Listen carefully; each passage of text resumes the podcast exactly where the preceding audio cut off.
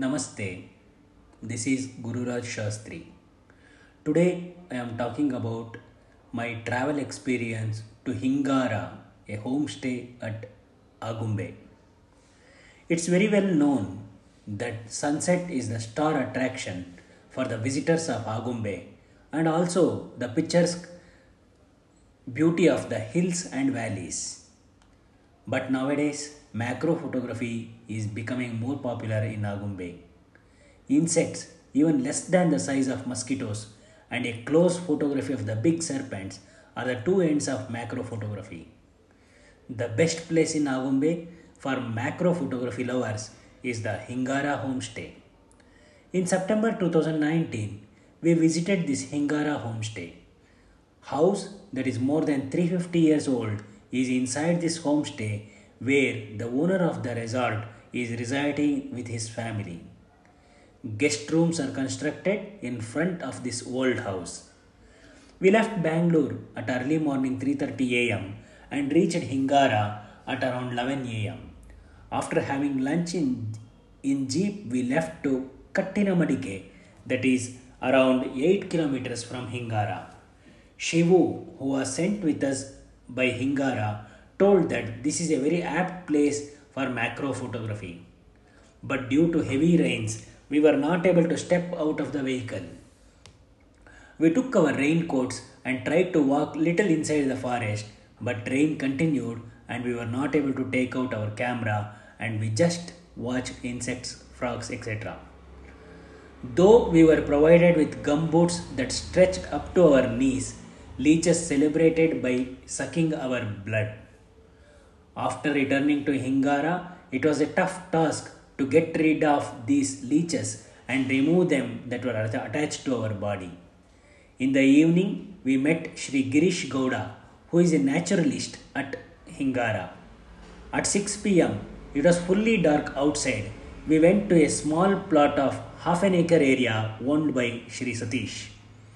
This plot opened itself to a different, mesmerizing world. Frogs, which look grey color in the daytime, starts exhibiting its vibrant colors during dark. Colorful snakes, insects, lizards showed up on ground and on trees as if they are waiting to be photographed. For me, having just started my macro photography, the evening was a great celebration. Macro photography itself is a challenge, and the two doing it during night time is still more challenging. Light emitting mushrooms, an insect that is exact replica of a leaf, croaking of frogs, snakes that look like beans vegetable, snakes with cat eyes, green frogs waiting on trees to catch its food. Many such things made this half an acre plot a mesmerizing world.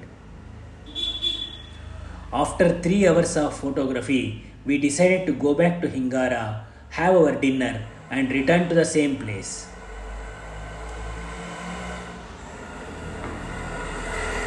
But rain intensified and we decided to stay back at Hingara. Rain is a part of macro photography as this is the main reason most of the insects venture out.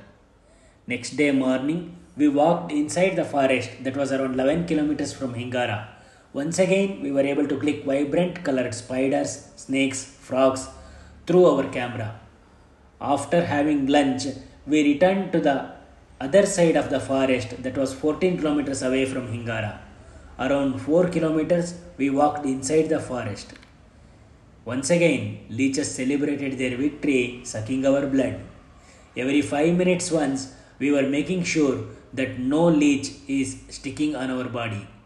It was around 5 pm when we reached a small pond and still sunlight was available. We found peculiar frogs here. The specialities of these frogs are that during night time the male frogs dance by lifting their legs to attract the female frogs. It is the same reason why these frogs are named as dancing frogs. Each one of us were told to find a frog and sit next to it, focusing our camera lens towards it, and wait for daylight to disappear. It was raining, but we waited for more than 20 minutes for frogs to dance, but they never dance. The reason is they will not dance until the rain stops, and to our bad luck, the rain never stopped. Getting satisfied with whatever shots we got, we returned to the homestay. It was previous day of no moon day and using torchlight we started walking back in forest. Seeing vibrant colored snakes made me little afraid but we continued walking and reached Hingara at 9 pm. After dinner, one more walk we took inside Hingara only. Once little inside the woods, Girish asked us to switch off our torchlight and it was so dark that we were only able to hear each other's voice but not able to see one another. Girish showed us one big tree and told us to just keep our sight on the tree for 10 minutes. Surprisingly, the tree started emitting light. With much adjustments in our camera, we were able to photograph it. I would like to give more information about Hingara now.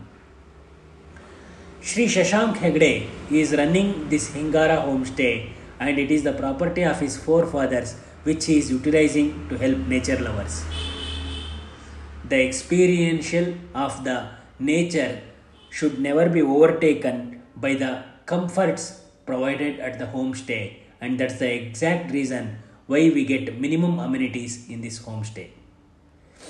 Though for arch vegetarians like me, it is difficult to share same dining table while eating with non-vegetarians, I have given it as a feedback to arrange for a separate dining table reserved for vegetarians.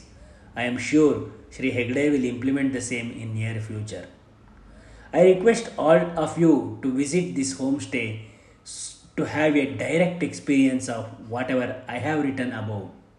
In my view, Sri Girish Gowda is master in macro photography not only because he clicks, but also he voluntarily teaches the same for visitors. His concern for the fellow living beings and their safety is very much appreciable. To visit Hingara, please contact Shri Shashank Hegde on his mobile number 9900 602529. Thank you.